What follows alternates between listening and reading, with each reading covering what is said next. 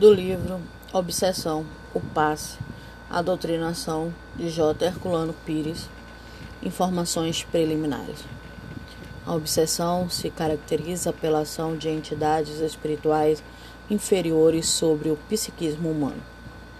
Kardec distinguiu em suas pesquisas três graus do processo obsessivo: obsessão simples, subjugação e fascinação.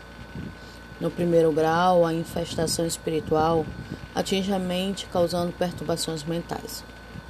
No segundo grau, amplia-se aos centros da afetividade e da vontade, afetando os sentimentos e o sistema psicomotor, levando obsedado atitudes e gestos estranhos e tiques nervosos.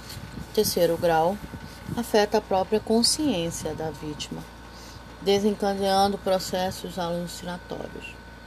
As causas da obsessão decorrem de vários fatores, dos quais os mais frequentes são problemas reencarnatórios, tendências viciosas, egoísmo excessivo, ambições desmedidas, aversão a certas pessoas, ódio, sentimento de vingança, futilidade, vaidade exagerada, apego ao dinheiro e assim por diante.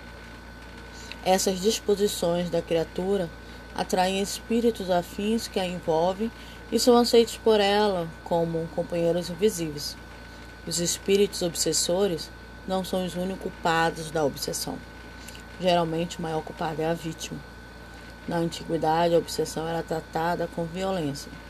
As práticas do exorcismo, até hoje, vigente no judaísmo e no catolicismo, destinam-se a afastar o demônio de maneira agressiva e violenta. No Espiritismo, o método empregado é o da persuasão progressiva do obsessor e do obsedado.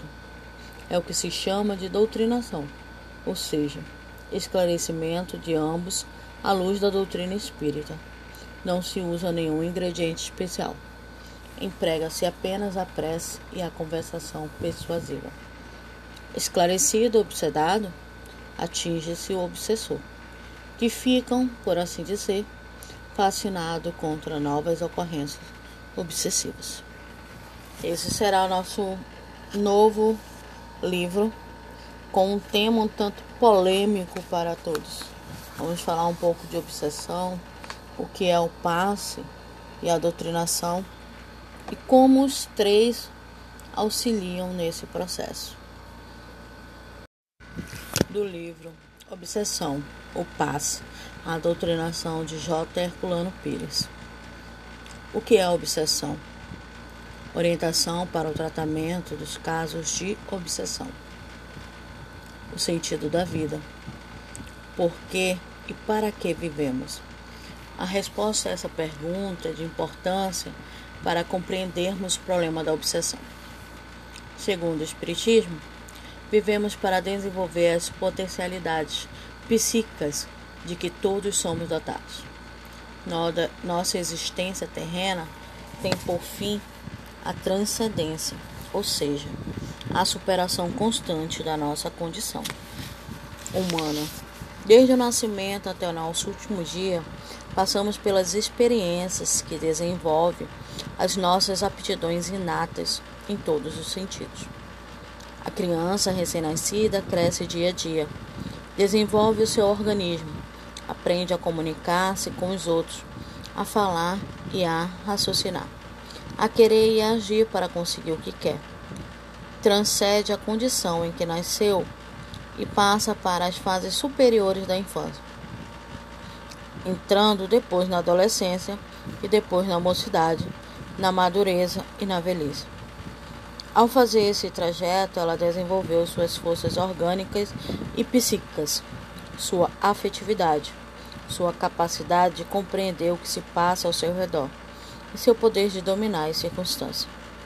Isso é transcender, elevar-se acima da condição em que nasceu. É para isso que vivemos. E isso nos mostra que o sentido da vida é transcendência.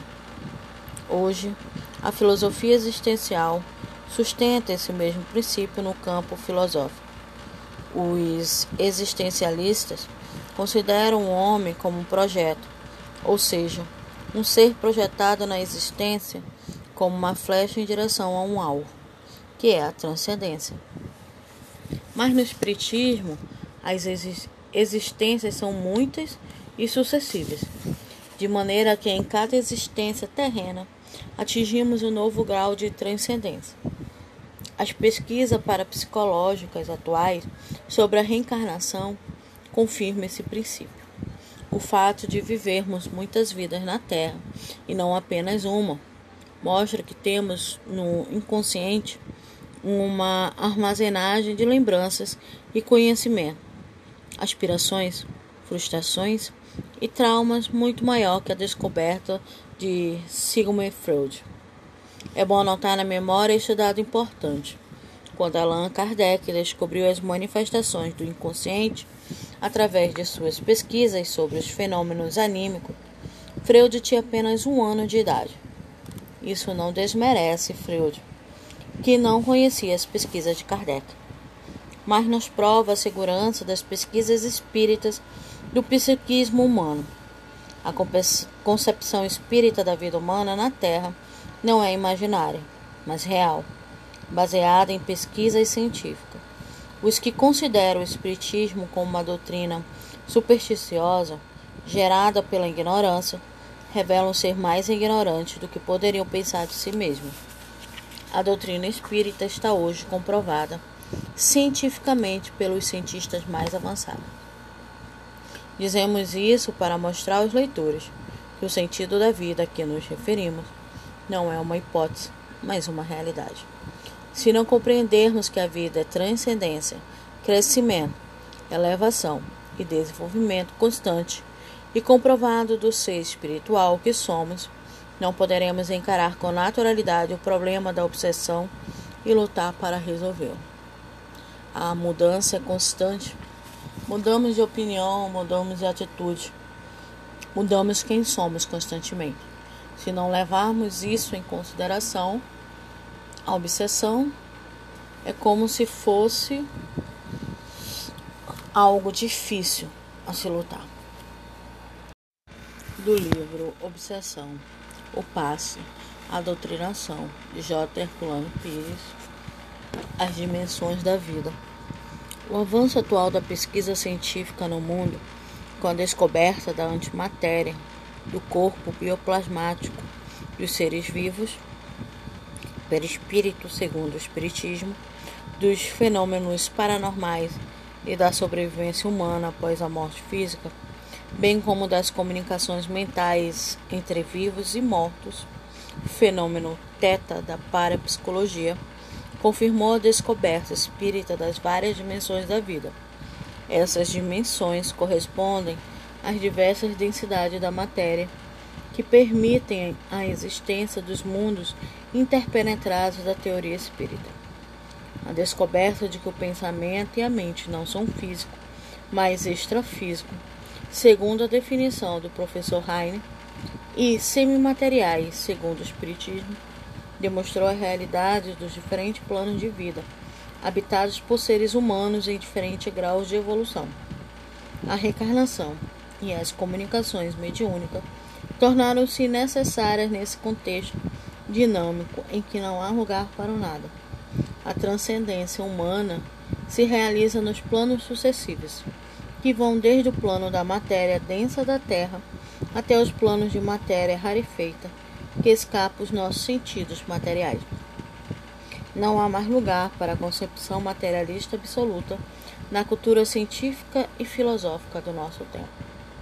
Ele faz um aparato, um resumo falando sobre as dimensões, né?